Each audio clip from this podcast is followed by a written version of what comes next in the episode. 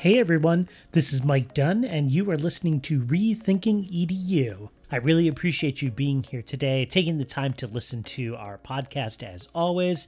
And this is one of our uh, knowledge drop episodes where one of us individual co hosts sits down with a guest and talks about some related topic to education. Without further ado, let's get into it. So I'm sitting down here with Henry Fairfax. Henry is the head of school at the Revolution School here in Philadelphia. Henry, how are you feeling this fine afternoon? I'm feeling all right. I got a walk in this morning. Uh, my wife and I are challenging each other on the on the Apple Watch, and she's beating me right now today, so I'm not too fired up about that. But other than that, I'm feeling good. My teenagers are asleep. I have a two, a three, and a six-year-old, and they are they're out of the house. They're at my in-laws, and uh, oh, they nice. They were at my in-laws during the day because we couldn't work and Mhm. have them running around, storming around the house, and so they were great. My in-laws were great to to look after them, and then they fired us. Oh my So, uh, gosh. Send him Yeah, back but- home. they sent them they sent them back home so uh, so they do they help out on thursday and friday so it makes it a little easier for us to to work and have good conversations like this Yeah, that's that's really nice, and I'm very thankful and appreciative of you taking a little bit of time to chat with us. Um, you know, rethinking EDU is all about uh, connecting with individuals and groups and networks that are thinking about schools in innovative ways, and then also doing that work. You know, trying to figure out how we can actually like get into schools and make not just a little change, although little change is is super important. Um, also making transformational change, right? Really trying to rethink whole school models. Like, how Mhm. can we fundamentally be doing school differently? And if you're listening out there, you may have heard our last couple episodes with the uh, Rural Schools Collaborative and the I Am a Rural Teacher campaign, and also with Big Picture Learning. And those groups are really trying to transform education um, I think, in important ways. And Henry, you're doing similar work here with the Revolution School in, in Philadelphia. So, can you just give our listeners a little bit of a description about like uh, what they what they might see when they're experiencing the Revolution School? Sure uh, you know I, I- i'll give a special shout out to my team um, in place now is a gentleman by the name of mike pardee he was at lab atlanta uh, a semester school in atlanta very similar to revolution uh, deb borden spent some time at shipley and also at Rosemont School Holy Child. Uh, Jane Shore is our head of research and innovation and runs the School of Thought. We could talk a little bit about that. Um, You know, it's really great to have that function on your team so that you're validating your model and finding connections with everything that you're doing. Um, oh, and so that that's been that's been tremendous. But recently, uh, on a call, they came up with something I thought was actually pretty brilliant. So our core values um, spell out the word Jedi. Um, Okay. so uh, I usually start uh, by sharing our, you know, our our work at Revolution really being about breaking down the walls between learning and life. Um, Mm. So this idea of Jedi, they, you know, they speak to our core values. So the J is that we really start everything with joy. We want our Mhm. students to go up every day excited about what they're learning and the projects that they're, that they're working on. We're a place-based, project-based school, and so we try to make learning as sticky as possible and uh, we think we can do that really well in projects that are relevant. Uh, and so, you know, we, we try to make the learning environment really joyous. And so that's the J. Uh, the excuse me, the E is about empowering. Um, you know, we work really hard to make sure that our students feel empowered and we raise up their voice. Uh, you know, a couple examples of that is when we went around went about the process of hiring staff faculty. I don't like to separate the staff and the faculty, so I put the word together. It's not a real, like real word. I actually stole it from a mentor from the uh, uh, Institute for New Heads. But um, when we went about the process of uh, hiring new staff faculty for this year, we thought it was important to, to engage our students in a process. So we actually appointed, I appointed a student to the uh, hiring committee uh, to, you know, have their voice shared and represent, you know, the students in terms of what, you know, what we should be looking for and, you know, what would make their experience richer. Um, you know, and so that that was great. It was, a, I think, a professional learning opportunity for our students, but it was also an opportunity for us to learn as a team um, you know, and, and it gave a lens and a perspective I think is really important. Um, we doubled down on that uh, with our scenario planning work. Uh, with the scenario planning, uh, we we also invited a, a, student to be a part of that. Uh, so we we try to walk the talk. So if we say we want it to be empowering, and we're going to do things and put things in place to make that happen. I also think that's really important culture work. Um, I think I've become a little bit of a culture geek in the last few years of my career. Um, I just think that's really important. You, you're never going to get a second chance to establish culture, so we work really hard at that. Um, so that's the J and the E. The D is really something that I think is uh, resonant with everyone right now, and that's diversity. Uh, we mean diversity in all forms, um, you know. And so we started the school year this year with 16 students from 15 different zip codes. Um, I'd like to say that the breakdown of student uh, was intentional. We got really lucky um, in terms of just how diverse we were. And I tell you, you know, initially it was a it was a bragging point for us. And what you realize, especially in a scrappy startup environment, is that you're going to be pushed and challenged when you you know build an authentically diverse learning community. Um, you know, kids that are coming from different you know spaces and places. Uh, if you are uh, living in a certain zip code and you have access to a, a, a you know quality education, um, I think that's that's great. But if you're in a zip code that you know is is in a losing ground um, school district, it's quite possible that uh, that those challenges are going to show up when you you know when you get to the teaching and learning. And I think we right. saw a little bit this year. Um, and so we've evolved, uh, but diversity is huge for us. And again, I, I mean mm-hmm. that in all forms. And then the last is I. Uh, we're integrated, you know, so our projects take all the disciplines, the core content in math and science and English and history, this year Spanish and art, and uh, we dump them into projects. And uh, we feel like if we do that, you know, kids learn by doing. So it becomes really relevant, really connected to the real world. The kids are able to see and uh, understand the why behind what they're learning, which is a big question that kids ask. Um, so I think that's uh, that's that's a really good way to kind of level set what we're about. We're breaking down the walls between learning and life, and it's all about Jedi. That's awesome. I I love uh well I'm a Star Wars nerd and so I love that acronym as a way to relate to what kids are experiencing. I'm sure the kids really like that too, you know, and uh you can relate those values to students. Um I think that's super important. I think one thing at least in my view, that schools often lose out on is they've got their set of values that speak to their board and that speak to their, you know, staffalty, as you as you put it. Um, but sometimes those values don't really speak to the students. You know, yeah. students really struggle to wrap their minds around like, you know, uh, I don't know what's what's a common core value is like being a, a, leader for social justice like what is that that's like a meaty term and really challenging for students to understand you know but learning with joy that's really right there at a student level and right. it's it's um i think it's a really important question to ask young people is like how are you experiencing joy in your learning uh, and that's it that's kind of a, a, a a mind shift for a student but if that value was like overwrought with you know education jargon i think students would get um, a little a little bit more lost so i appreciate that well no i, I appreciate uh, the reflection and feedback again i got to give special shout out to, to our team um, sure. they came up yeah. two weeks ago so our core values were always what i shared mm-hmm didn't put it in that form, right? And so it's easier to digest and you know easier to remember that way. Um, and I think our kids have done a tremendous job with it, and we try to espouse those core values in, in all we do. And I think you know what's what's been really refreshing is our board has been tremendous, and mm. you know their reaction to and engagement in our work and in our building. Um, again, as a scrappy startup, a lot of the operational stuff ends up in in the seat of the you know a couple of the board members. So um, yeah, so that's that's been pretty refreshing that that give and take is is happening. You mentioned earlier that you were 16 students strong. Um, that's I would describe that as a micro school. Would you yeah. also use that term? Uh, that's fine. Boutique, micro, um, small and mighty for sure. Um, and, and, I'll tell you what, intentional.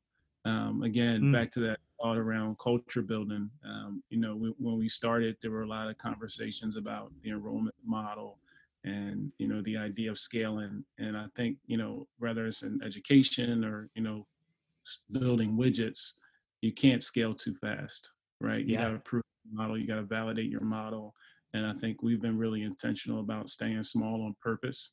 Um, i think what the pandemic has done is made us especially attractive because we're small and we're nimble right? Mm. so now you know in our projects we have the ability to be virtual and a shift and pivot our, our program on a dime, but also, you know, because we have small numbers, we can move around, right? Literally yeah, yeah, yeah.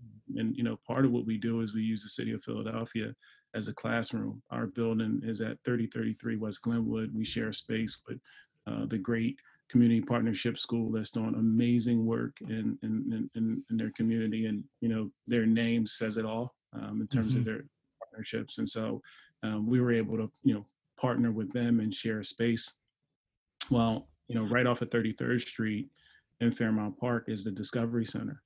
Um, and mm. so the space that, you know, we're talking to about, you know, using as a huddle, you know, alley point, you know, for, for, for student learning gives us a chance to have that social emotional connection that kids are clamoring for right now. Um, you know, we were sure. able to, we were able to develop a plan quicker in a scenario planning process because we're smaller.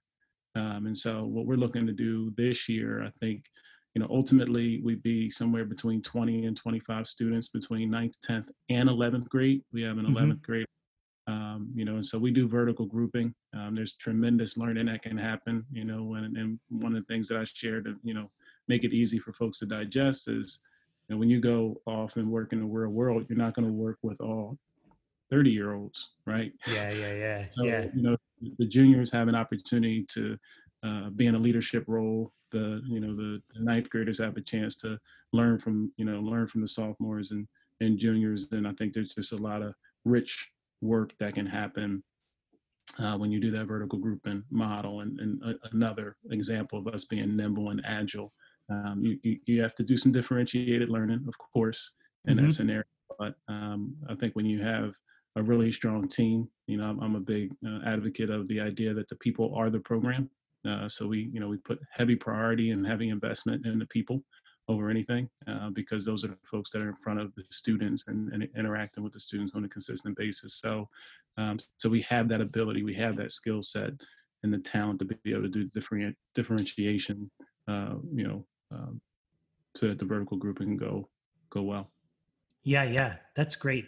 I um just finished a a like I would say fire hose style uh, course at University of Pennsylvania a couple weeks ago called the New School Models Design uh, Studio with a with a professor um, named Dr. Tyler Thigpen from the Forest School, which is down in Atlanta, and um, it was an incredible experience. And there's a lot of the a lot of parallels between revolution and the school idea that I was incubating during the week. You know, mm-hmm. I love the idea of a boutique school for just the things that you're suggesting, right? You can be super intentional about your groupings with students. You can be super intentional about the students that are joining your community. You can also be super intentional about the teammates that you're bringing on, um, and really making that that uh, that model work with that small group of students because you know the the idea is that like like all educators i'm sure you're interested in serving as many students as possible. But there's not a whole lot of uh, well there are quite a few models out there that are working and working really well right? But then when you start to scale those things up stuff becomes messy. So you got to have your core values and your core practices, your signature learning experiences like really down before you start to scale up. And uh, probably about four or five episodes ago, we talked with Ron Berger, who um, works for Expeditionary Learning Schools or EL Education. And he talked about at one point, they EL was getting lots of opportunities to bring in more funding because folks like Gates were saying, we want you to expand your model. You're working in high poverty areas with students that are really, really struggling in school and you're doing a good job. Let's replicate that all over. And Ron said EL had to kind of take a step back and say, we're scaling too fast here, you know, because we're not getting it right. And I would love to hear your thoughts about that. I think, I think Ron's absolutely right. I mean, you know, you can hurry up and get it wrong, Mm. right? hmm was you know what I've observed, and you know perhaps is in my back background as a hooper. Um, you know, my coach used to say all the time, "Run, but don't hurry." Right, Mm. and so what he was communicating to us is that we had to play with a sense of urgency, but not sloppy. Right, we had to be organized, we had to be thoughtful, we had to be intentional, so that we could execute. And I think similarly in the space of education, you know, you're going to have funders that come in and say, "Oh, you got to scale, scale, scale." and you'll you'll water down your your uh, your your model in, in that scenario and and you know when I think it's great for uh, folks in other industries to cross pollinate and engage what's happening in education. I think education should interact with the finance world, um, but I think the learning should be genuine and it, it should be you know uh, reciprocal, right? So you know Mhm. there's a lot that the financial industry or the corporate world can learn from education and vice versa. And I think that's part of the inspiration for School of Thought. Um, I think School of Thought does a wonderful job of sharing our model and sharing, you know, different ways that, you know, we're doing what we're doing as a school and uh, finding those connections and connectivity with, you know, some of the things that are happening outside the world of education and bringing that closer to. And I think that's, uh, I think that's really important. Um, but there's no doubt that I, I'd have to agree with Ron that you can hurry up and get it wrong. And for us, you know, if you you ask me today, you know, we we could theoretically go to 40 students next year. Right. I think we should. I think we should be no more than 25. Hmm. After uh, you know, uh, the year after, I think we could be at 40, and then you know, after four years, I think we could be, be at 60, and then we can scale up after that because we will have an opportunity to validate, improve our model, and our founding class will head off to either starting their own business or Harvard or Westchester or whatever. Um, uh, you know, and, and most importantly, when they get there, they're going to be they're going to be able to to really engage and, and you know be impactful and, and make a difference in, in the space that they in, in, inhabit. So that's that's really exciting, um, you know, for us, and, and I think I'd have to agree with that. Yeah, yeah, yeah, yeah. Um, let's talk a little bit about you. So you work at this really cool little boutique school in in Philadelphia. How did you get there? You, you, can't make this stuff up. I was uh, right. I'll tell you that this is my first boutique school. Um, Okay. I spent I spent most of my career at schools, basically a thousand plus, and uh, Mm. you know, larger independent schools um, professionally, and uh, larger you know larger operations and larger larger organizations, and I, I've benefited from them um, because I you know I know how to you know know how the soup is made, if you will. yeah, Um, yeah. so you know incredible context i thought i'd spend my career in that in that you know context um, and so you know here's here's what happened um, you know during my time as vice president of institutional advancement and enrollment management you know i was constantly trying to think of how do you make your school a community partner Hmm. and so that was at Girard College, right? Yes, it was at Girard Yeah. College for scholarship, independent boarding school for uh, economically disadvantaged youth, functional Hmm. orphans. So the parents can't be married and living in the same household. Um, and so Hmm. that, that's for admission at Girard, and just a wonderful, beautiful mission. Um, and so they've been around 170 years, and uh, so my time there was really about trying to figure out, you know, okay, how do we advance the mission? You know, and that was in my role as institutional advancement. And I thought partnership. And I know there's a lot of talk about partnerships in education, and I thought Girard was ripe for partnerships. And you know, one of the uh, conversations that I had was with a gentleman by the name of Keith Wilkerson, who was at A Better Chance.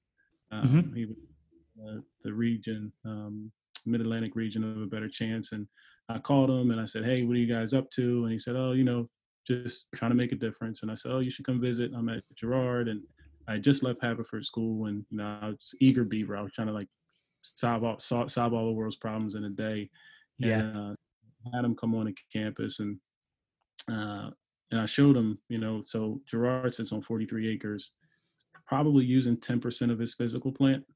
Um, at one point had almost 1,800 students. When I arrived in 2015, they were down to like 220. Um, so it was Oh my goodness. Yeah, it was it was dramatic drop in enrollment. Some of it was um, self, you know, self self directed, but you know they were they were on the mend, and you know the the economic uh, you know collapse in 2008, it, I think beat up a lot of institutions, and Girard was not um, excluded from that. You know that that that hit, and uh, and so when I got there, you know, I got there in the middle of a firestorm, basically, because mm-hmm. they were mulling over suspending the high school and suspending the residential programs. And so I was like, partner, partner, partner. And, uh, you know, let's figure out a way to have smart partnerships. And so the, the call to, to, to Keith and a better chance was really about, okay, let's look at our missions and figure out if there's any synergies. And so ABC ended up moving on the campus at Girard. They went directly above my admissions team. Every single family that was in the A Better Chance program saw Girard College first, mm. right? So that was great for us, so that the admissions funnel widened, and there were more yep. students that were that were, you know, pretty mission mission appropriate, and so that was uh, that was exciting. And they also, you know, there was a you know there was a fee associated with them living on campus, and so that that's institutional advancement in a nutshell. Yeah, yeah. I want to replicate that model, right? Well, and you know input the revolution at the time revolution project who mm-hmm. was space for this innovative school and so they came in i'll never forget um, i had this great table in my uh, in my office suite and uh, we met with the team from revolution it was gina it was gina moore is our uh, benefactor and uh, founder and she is just a dynamic professional uh, yeah, mm. i give her credit more of an educator than she than she realizes uh, he's teaching us a ton um, and, and, and not in kind of those traditional markers. But I think you know I think that's been that's been tr- tremendous, and I've learned I've learned a lot. But it was Gina there, Tom McManus who was at uh, Mid Pacific in Hawaii, uh, Noel Kellick was at the Philadelphia School, Jane Shore, um, our current head of uh, research and innovation. Um, thinking of some others that were that were present at that. I mean, Jenna Crocs were just a, re- re- remarkable marketing person. So we had a we had a great team come in, give a great pitch about you know the model that they were working on. At the same time, I was at Penn, and you know my work at Penn as a university mentor is really about geeking out and just staying mm. current what's going on in education. So it's kind of like, all right, I'm gonna I'm gonna stay current in theory, and then you know I'll as a head of school I'll be in practice. At the time I was vice president, so um, so when they came in and they gave their pitch on project-based, place-based learning, really unpacked their model, I said they're absolutely right. And and and we should we should have a move on campus at Girard. We should have two schools mm. on campus. And so I, I ran the yeah, idea. Yeah, why not? Right. I ran the idea up the flagpole. I thought Girard's 170 year old model was, you know, a little dated, a little antiquated. Uh, so uh, I thought, you know, we would benefit from each other. Um, I thought Girard would teach Revolution a ton. Um, mm-hmm. I thought would teach Girard a ton, and uh, and I thought it could be a really really interesting partnership. Everybody seemed to like the idea, but uh, I think it was moving a little slower than if you know Gina. She's you know she she moves pretty quickly, and mm. uh, that that conversation never really stopped. But in the middle of the conversation, uh, we started to have a conversation about uh, my joining the team, and uh, one thing led to another, and I ended up joining the team as the head of school, um, which I was not anticipating. Um, you know, I'm sure. I just kind of, you know, transitioned to the, into that raw. I, yeah, I seem to recall a meeting where I thought I was going for pizza, and a conversation of, around pizza. Thing, my, to, you know, to my involvement and my, you know, my direct involvement in the project, and end up transitioning out of Girard. And uh, you know, I can I, just, I can yeah. just imagine this moment where you, uh, you know, run over to Santucci's or something like that, come back in 20 minutes later, pizza in hand, and sit down, and they're like, "So we've been talking about you being head of school," and you're like, "What?" just went for pizza, guys. It's not that serious. it, was, it, was, something else. I mean, I was I had a lot of balls in the air at Girard as evidence. Sure work we did with a better chance. A better chance is still on campus there. Uh, we had started a, a, partnership between the Philadelphia School and Girard called Dreams: Diversity, Resilience, Engineering, English, Arts, Math, and Science. Um, mm. Sponsored, supported by a gentleman by the name of Will Abel, who graduated from Girard College, and uh, he and his wife Joan, just tremendous philanthropists. They gave, uh, I think they just did the largest gift at Ursinus that was around 11 million. But they oh my goodness! Yeah, they supported the Dreams program at Girard, um, and that was that was tremendous. And I had just finished. I, I, honestly, I, feel like I just finished writing a proposal for that. right. for pizza, and uh, I guess it was just really good pizza. Must have been, yeah, yeah. That's that's the that's the trick, right? If you can find the good pizza shop, you'll uh, you'll make it into your uh, your benefactor's heart, I suppose. so.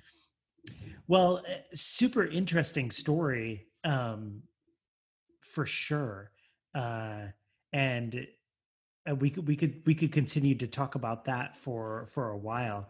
Um, I think one thing that I'm most curious about is there probably are a number of teachers that listen to this or educators in general. So it could be teachers, administrators, you know, could be whomever, grad students. And I think that there's a lot of movement and thought these days about starting new schools. Um, because, you know, I was just having this conversation with a friend recently you can if you're if you're really uh, sort of like entrenched in a district or in a large school you can probably try to affect some change you know maybe you're trying to do more project based learning in your curriculum. Maybe you're trying to incorporate more strategic partnerships as you're talking about and that could definitely work at your large school. But you know really to create transformational um, school opportunities for students that's really challenging.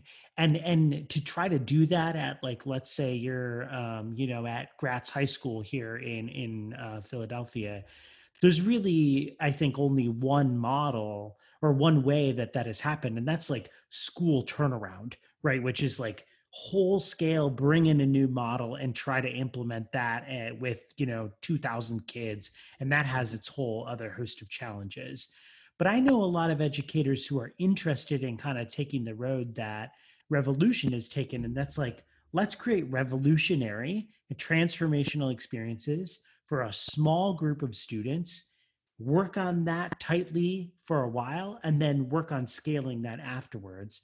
But I think that there's a there's like a threshold of uh, risk number one, um, but number two, like how do I actually operationalize this vision I have here into a thing. And so, can you kind of walk me through that? How did the Revolution Project move from Revolution Project to Revolution School? Um, with a with a with a tremendous amount of support, love, courage, energy, mm. um, time, treasure. I mean, I could just throw out a, probably a gazillion words.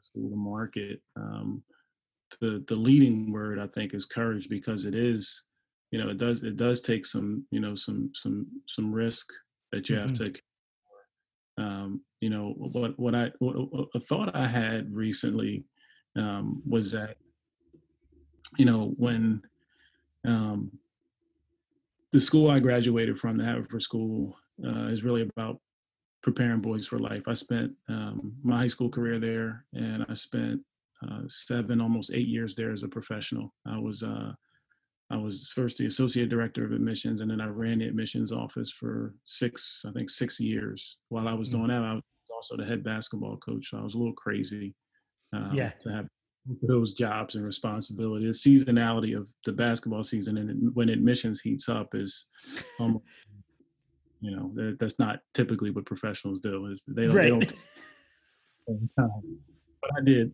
Um, and uh, you know, when you look at the uh, the DNA, when you look at the original mission statements at schools like Haverford, right? And this is a school that transformed, you know, transformed me for sure. Mm-hmm. Um, I, I have to give credit to the people, and this is why I say the people are the program because it's not the bricks and mortar that transform the lives of students.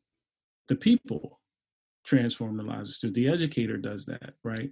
And so I remember when I got to Haverford in 2008, you know, I I, I used the, the the lyric that we were in, we, we, we had just finished like a forty million dollar renovation of, of, the upper school, so it was an easy building to set. Yeah. Easy building. Now imagine showing up after finishing a renovation project in 2008 and COVID 19 hits. You oh, better have you better have something else to bet on, mm-hmm. and that's something for your people, right?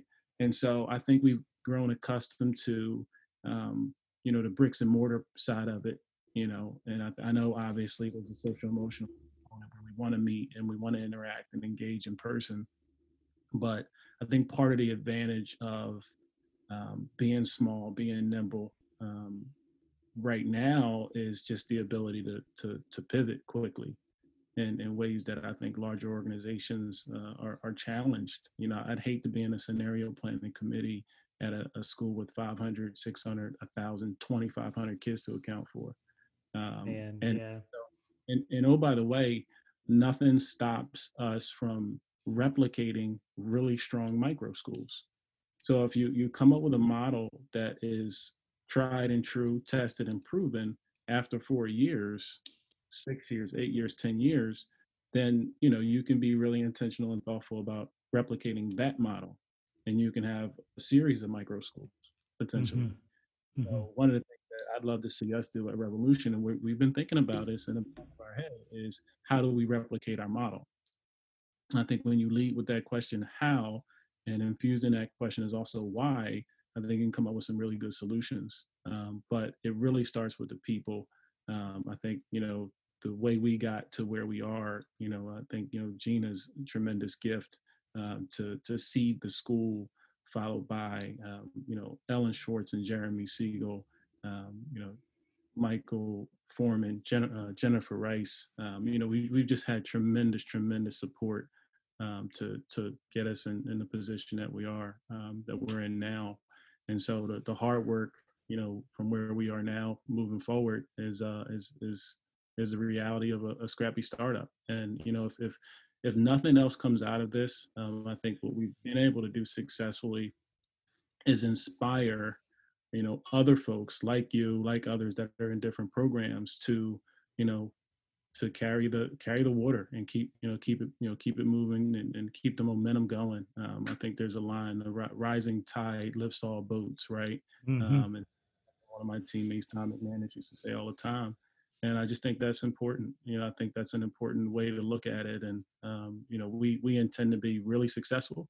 Um, but in the event that you know things don't go as well as we uh, anticipate that they will, um, I think we've inspired a, a generation of educators and, and thoughtful leaders to you know to push the work forward yeah yeah yeah yeah i i love what you're saying and one of my big i think takeaways and i knew this for sure before this conversation is you've talked here you know we, we, we've been talking for a little over half an hour or something like that uh, so much of your emphasis has been on team, team, team, team, team, team, you know, and coming from a former hooper or, you know, active hooper, whatever, no judgment, you know.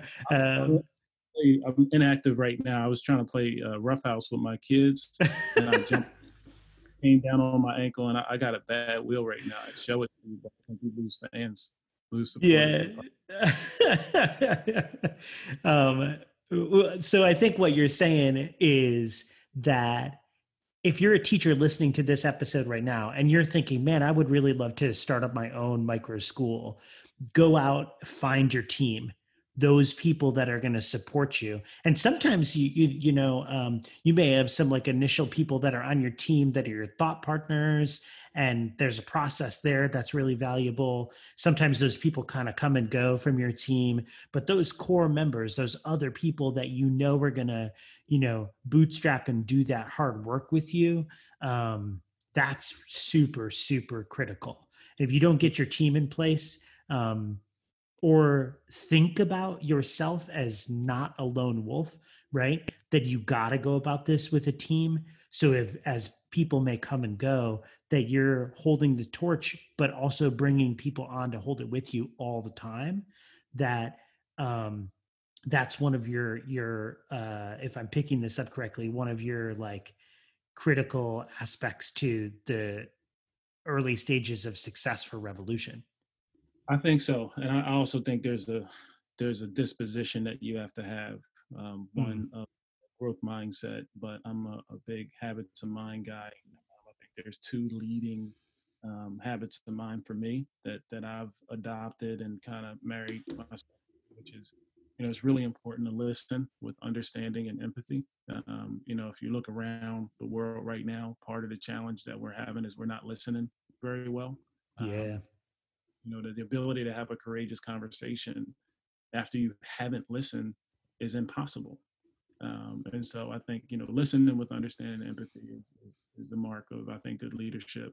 Also think you have to think flexibly. Once you listen with understanding and empathy, you have to have the ability to think um, you know have, have flexible thinking there and, and and and so i've i've tried to do that and i think what that does is it creates uh, conditions of trust which i think is another huge and important ingredient in starting anything um, mm-hmm. you know mm-hmm. what we do on the culture side and this is all culture work right what mm-hmm. we try to do side is make sure that we have those dispositions we're pushing each other we're asking why when we put together our um, our hiring process for a new staff faculty I had this rubric that I made in grad school. I thought it was great. It landed some pretty talented folks, and this is during my time at Girard, And I think I started um, with this rubric in at Haverford, and it was yeah, it's definitely at Haverford because I was in grad school um, when when I, during my during my tenure at Haverford, and so I, I, kept, I kept it with me, carried it with me. I think I got a good grade for it, so I thought it was tested, and uh, so I was going to use it. And we were in kind of a a quick uh, a quick hiring process. We had to you know execute this hire in probably two or three weeks. So hmm. we put put the committee together, we put the team together, and I shared this rubric. And uh, our head of research and innovation, Jane, you know, got it, and she asked like a thousand questions. Basically, took the thing apart. Uh, and, and, I tell you, if, if I didn't listen and just have the you know that that kind of mindset of you know what, she's absolutely right. She's put together a really good rubric. She's you know taken the best of what I had in mind and, and infused it and built something better. Hmm. Um, mm. I think important, and, and, I think what it immediately sets up is conditions for trust, and that we trust each other. She knows that if she brings an idea to me as the head of school, I'm not going to reject it. In fact, I'm going to say, "Hey, let me you know let me take a closer look at that." And I just think that's really important, and that's how you build yeah. strong. Um, you know, when when you don't have that mindset, when you don't have that disposition, especially when you're hiring talented people. You know, um, all star teams are tricky because everybody's used to having the ball mm. and shooting. Um, and so you got to be careful when you build uh, an all star team. You got to have folks that are willing to play roles too. And, uh, and so I think we've done a nice job with that. Um, has it been perfect? Absolutely not. We've had turnover, we've had transition. I think that's natural. Um, you know, attrition is natural in startups, and you have to you have to plan for that and just be you know brace yourself for that. But if you hold the students at the center, you you hold your mission and your core values, um, and they're on they're on strong footing. Uh, I think you'll you'll you'll find real success. Yeah, I think the Golden State Warriors would agree with you, right? Having an all-star team is super challenging unless you got the coach that can come in there and really kind of say, hey, like we're all in this for students and for our values. That's why we're all here. So let's figure out how we can work together. And that might mean that some people don't stay on the team and that's okay too you know like you said attrition is natural and and usual for startups um so you call out the warriors it, it, it calls to mind uh, the mark of a, a, really good leader. I think a lot of people probably watch the, the Last Dance and they look at Michael Jordan as a leader, and obviously he was a different kind of leader. Mm-hmm. Uh, you might you might call Michael a, a, transactional leader. You might call Steve Kerr a transformational leader, or you might mm-hmm. have arguments kind of leaders they are. That's what I took from the Last Dance. I thought it was like a, a, a master's class on different styles of leadership. Um, and you know, I think what what you have in in, in Steve Kerr when you look at what he's been able to do or what he was able to do uh, with the Warriors and why he was successful, he won. He won at the highest level. Yeah. You know, and I think when you have that, you know, that that experience, that pedigree of winning at a really high level, you know what it takes. You know, you have that ability, and I think that that's been um, that's been pretty impressive to to watch and observe that. And you know, I don't think you can discount uh, having folks on your team that have been successful. Yeah, yeah, absolutely. So one of the ways that I found out about the Revolution School um, is I was just like searching around Philadelphia for interesting schools that are doing interesting things. And boom, I land on this beautiful website, which it, you know, shout out to your media team. That thing is on point for sure. But one of the yeah. other things that I found um, in my search was that Revolution was really putting time and energy into sharing student stories and highlighting the things that were happening within the school. And I, I was talking with um, with Big Picture Learning along with our co-hosts in, in a previous episode, and and you know it's so interesting. I mentioned that school is one of the most veiled experiences that people have. You mm-hmm. know, you and I understand what happens in schools because we're education professionals. We work in them every day. But if we were to go to like the VP of JP Morgan and say, hey, you know, like, what do you think happens in a school? And that mm-hmm. guy or that that person, I should say, has been you know, working in, in, their role at JP Morgan for probably 30 years. You know, they had a school experience back in whatever the 80s or the 90s. So they have a vision about what school is all about. But what Revolution is trying to do is so different from that JP Morgan VP's experience, you know? And so one of the efforts that I have really appreciated is like, y'all are trying to really put it out there like this is what school is about at revolution. And if you try to think about school like it was 30 years ago you're not going to get it. Like that's not what's happening here so talk mm-hmm. to me about how you guys have tried to use your your media outreach and your storytelling to really get the revolution message into the community so uh, we've got a tremendous uh, consultant group we work with, uh, them collaborative, um, mm. the, that supports the marketing and communications function, one by the name of Jenna Croxford, who has been unreal um, in her ability to organize and coordinate our story. Um, and you know making sure that that story is consistent with our mission and core values and puts the students at the center and um, and so you know after that the results are pretty much pretty much an offshoot of just having the right foundation. Um, mm. So you got the right person in the chair to help coordinate and facilitate the story.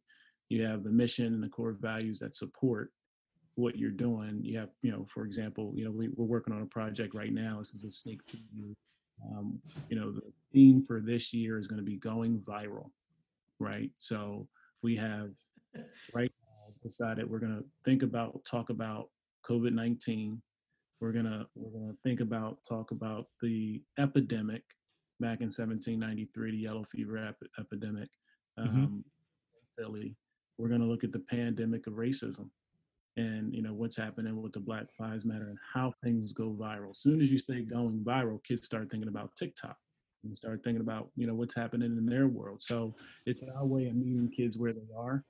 But if there's not unlimited potential in which depth in that you know going viral theme I, am not sure what is and mm. you know we talk to the kids about it we talk to the students about it and in that conversation jenna is present and ready to share reactions of what the kids say and, and what they think and um, and how we communicate you know what, what we're going to be doing.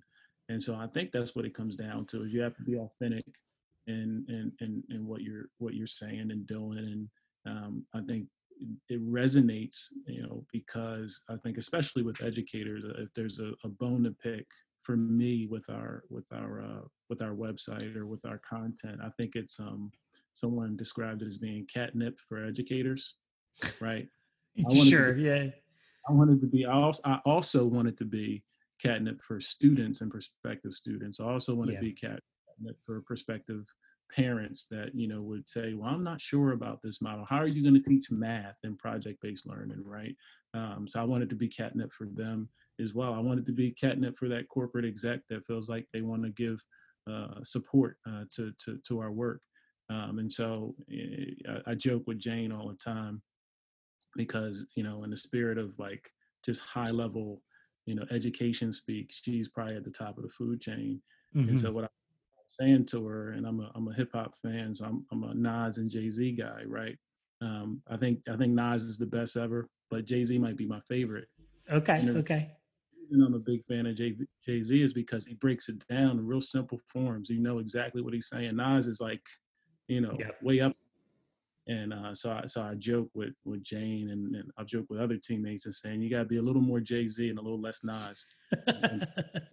telling this story and um, and sharing you know sharing our work and that way it's you know it's um, easier for the public to digest right it's, it's more for public consumption yeah. Um, and that's an area where we're trying to grow where we're trying to get better in, in telling our story and i think we're uh, i think we're getting there uh, but it takes time again point of you know evolving and trying to get better and um, learning from you know learning from experiences yeah absolutely absolutely well, we always like to kind of move into the last couple segments of our episode um, with a little bit of a reflection, you know. Um, and I would love to offer you the opportunity to kind of reflect on this conversation, your experience as an educator, and whatever you would like really to maybe give a little bit of time for how either this is, this conversation or any of your experiences have made you kind of rethink uh, what education is really all about.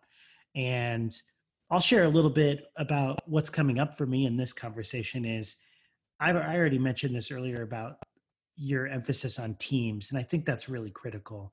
You know, educators got to have that group of people that they can um, that they can really go to. I uh, have recently called them uh, your board of directors, right? Like, so everybody has their own board of directors, and who's on your board of directors is a question I'm asking students all the time, and a question I'm asking my colleagues all the time. Um, and I think that uh, education professionals really just got to go out there and do it. You know, there's a there is a lot of risk for sure. You know a lot of um, teachers are parents. A lot of teachers you know have life partners whatever. And so it can be scary to take on the risk of a of a place like a like a revolution school. But we all know that teaching and learning has to be transformed for students it has to be we know that the future is going to be and is very different for students. And if we don't address that as schools, we're not helping our young people, which is really at the heart of reason of the reason why we got into education in the first place, right? Um, and so if we're not taking those steps to make some transformational change, then like what are we doing? You know? And it is scary. You know, I've toiled with starting new schools for a while now and part of my struggle with that is that um, you know i got student loan payments to make and i got people in my life i got to support and that's super that's super challenging but trying to really grapple with that and kind of um, work with your team to to overcome that risk because when you work with other people the risk seems less risky than if you're just doing it on your own you know? Um, that can that's i think that's really important. So if you're listening out there to this episode i just want to encourage you to like grapple with that risk you know and really name it say this is scary because it, it, it is and then go after it and say why is it scary? How can i make it not as scary for myself? Because we all know that our kids need um, you know need transformational learning opportunities and a lot of them are not getting it in their in their current school uh, environments. So what what what, you'll what you'll come across in in the work that I've engaged in over the last couple of years is educators like yourself um, who are really really interested in making a difference that understand the urgency of transforming um, how we do school um, mm. the, the, best way to describe what we're doing rethinking, transforming. I think there's a lot of words we can throw out there. I think it's modernizing education. Yeah, um, yeah.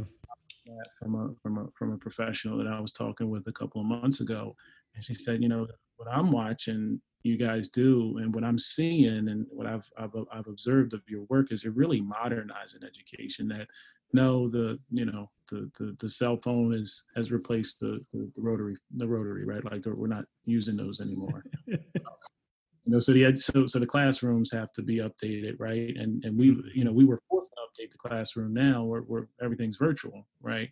And so you know if you don't evolve, if you don't have the ability to shift, um, you know if you don't have those those power skills and you know that growth mindset and um, the ability to think flexibly and problem solve, you know, you're going to be you're going to be left in the dust, and that's just the mm-hmm. reality of it. I think the biggest challenge that we're having right now in our education system is that we, you know, we've done things the same way for a really long time. We're comfortable with that. Selfishly gravitate to going back to that, and it doesn't really work that mm-hmm. well. And who is most affected by it are our students and and so that that's where you have to just really i think um, center yourself and and stay you know stay focused and, and not be distracted by you know maybe there's some political things happening and you know, I'm, I'm speaking in the spirit of scenario planning everybody's scenario planning everybody wants to get back into the building sure uh, because that's what we're used to right i mean i, I am yeah. I'm, I'm just sure that that that's viable it's not safe right yeah. so we want to building because that's what we're used to, but forgetting that it's unsafe, right? Mm-hmm. And, and there's a vaccine, and so one of the calls, and you know, let me let me be clear. If I was at a larger organization, I've worked 90% of my career at large organizations, I'd have a different plan. You know, I sure. walked into I walked into a virtual board meeting uh, a couple of weeks ago, month maybe a month and a half ago, and I presented this idea of sponsoring tuition for the 2020-21 academic calendar year. Mm-hmm. And um, at first blush, you're like, this guy is nuts.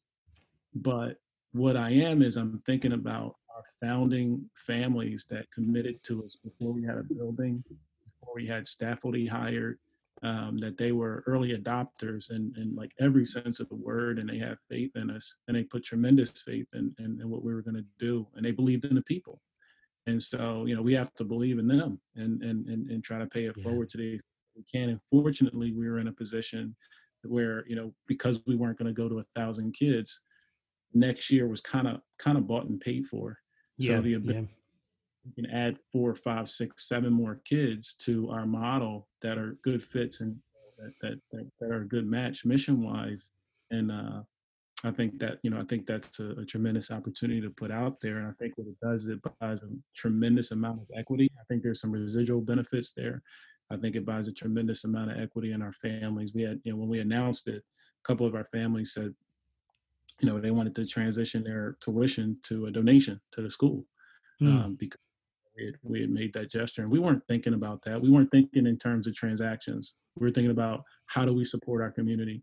How do we establish the culture that we want to establish and, uh, and create the environment that we want to create. And I think, um, fortunately, that you know that that's happened. It's also you know been interesting to hear from families that otherwise may not have considered independent schools uh, because we have a plan. And so, you know, I was talking to a family uh, yesterday, and I didn't talk about the tuition sponsorship until the end of the call. I almost forgot to tell them.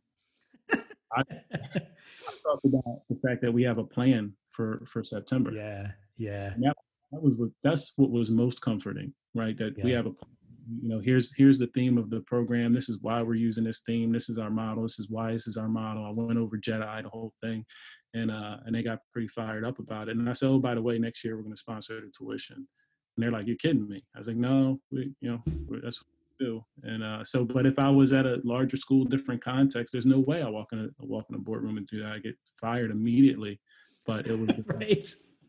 and so I think the, the lesson in that, Mike, is that all of our context can be different. What you do at Revolution is different than what you're going to do at Big Picture. Is different than what you're going to do at the Haverford School. Is different than your, what you're going to do at Girard College, right? Mm. Different context call for you know different playbooks, right? So you know, as a coach, you know when we played Malvern, I knew that they were going to run and gun and shoot a lot of 3s mm-hmm played uh, Episcopal, I knew they were going to slow it down and be more more methodical. So we had to have different plays, different games that we showed up and, and competed in. And I think you know similarly as uh, as organizational leaders, as educators, as folks that are running big, you know, big corporate corporations, um, you got to have a you got to have a play, you got to have a plan um, for the environment that you're in, and uh, you got to be able to adapt. And if you don't, and if you don't have the ability to adapt, I think you're gonna put yourself, and I think you're gonna put your organization in a tough spot. Yeah, that's great. That's super super helpful advice and very insightful and very much appreciative. Um, so, at the end of every episode, we usually uh, share something that we've been reading or listening to or talking about. We call it our plug section. And uh, I would love to hear something you're kind of, uh, you know, just getting into recently. It could be education related or not. What do you got for me? It's stale now. It was uh, for us, our a big big part of our inspiration was uh, Ted Dintersmith and Tony Wagner, most likely to succeed. Oh, sure, uh, yeah that was that was a big one for us. Um, I, I got to give a plug to my to my six just turned seven year old who um, who forced me who's forcing me out of the house to ride bikes. I mean, I haven't been on a bike for like ten years or something like that, but like we're riding bikes and you know just enjoying our ourselves and, and enjoying each other as a family. Um, I think I should I think everybody should be plugging that idea um, take advantage of this time. You know, this this the moment that we're in is, is a tough one. Um, you know, I, I, I tell you what, the the the reading that I'm doing now and all the things that I'm doing now are completely different than what I was doing six months ago. Right? Like, yeah. I can cook a little better. Like I grill more. Like I, you know, I got all these things. Like the, it's like the world sped up and slowed down at the same time. And in the slowing down, I, I've been able to learn. Um, so that, that's that's been kind of cool. And I'll tell you that the kind of last parting uh, word of wisdom that I'll share that is not my own is I, I had a, a, a actually actually a, a, person that is a close friend of Revolution said to me, he said, "Look, he said, you know, Emory, he said, uh, you know, generals are made in uh, in wars, you know." Mm-hmm, mm-hmm, mm-hmm. You know, it takes a great battle to make a, a general, a good, a good general, and you know, he was saying that in the context of our organization, that this could be that big war, this could be that big opportunity um, for us. And, and, and he didn't mean it as an opportunity or for us to be opportunistic.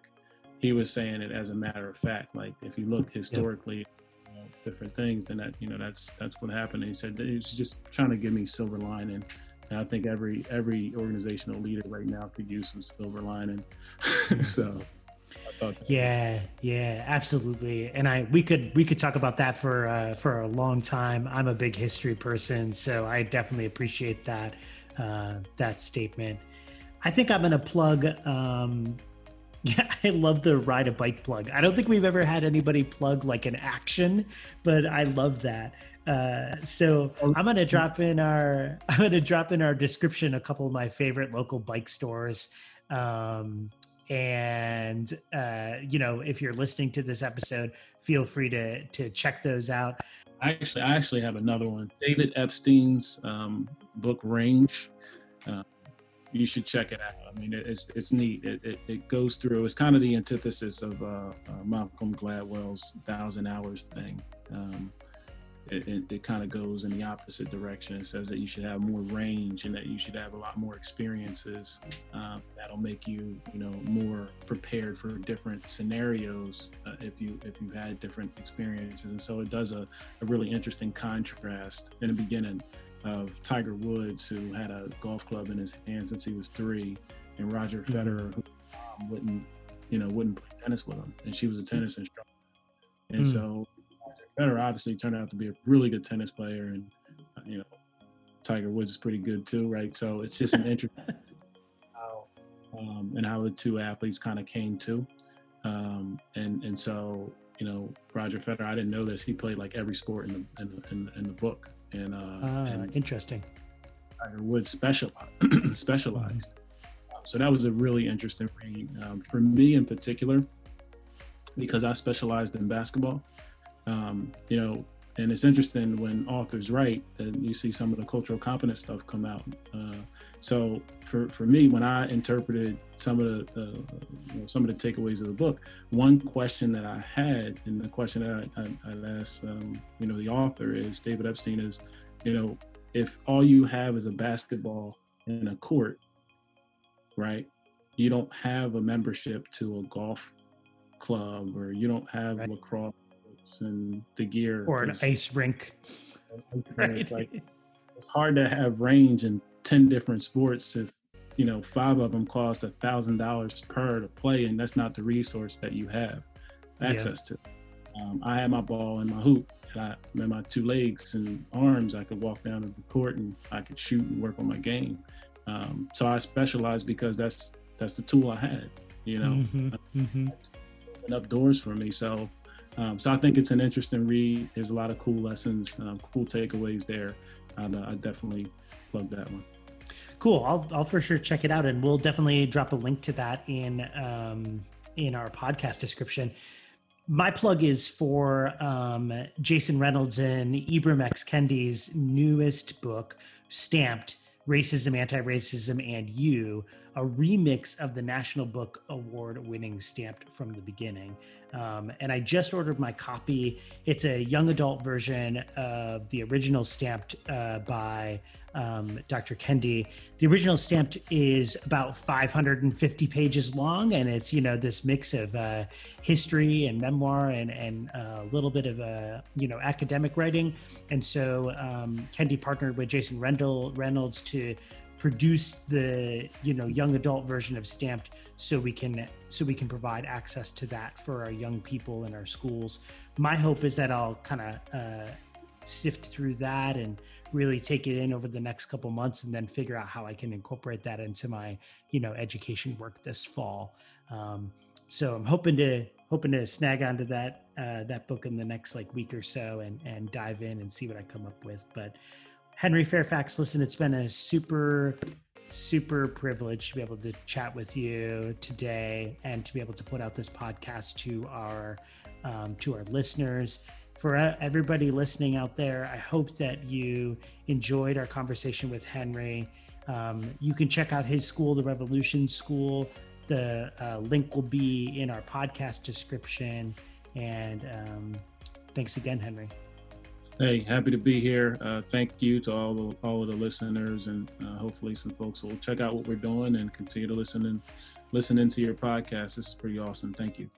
And just a quick thing before we leave this podcast if you've been keeping up with us, we're trying to get to 1,000 downloads. Um, and we would love it if you could share our podcast with other folks that you know, people that might be interested in education. We're at about 800 downloads right now, so we're kind of making it happen, but we would love to see that extra boost come with this episode um, in our interview with Henry or uh, other episodes that you really love.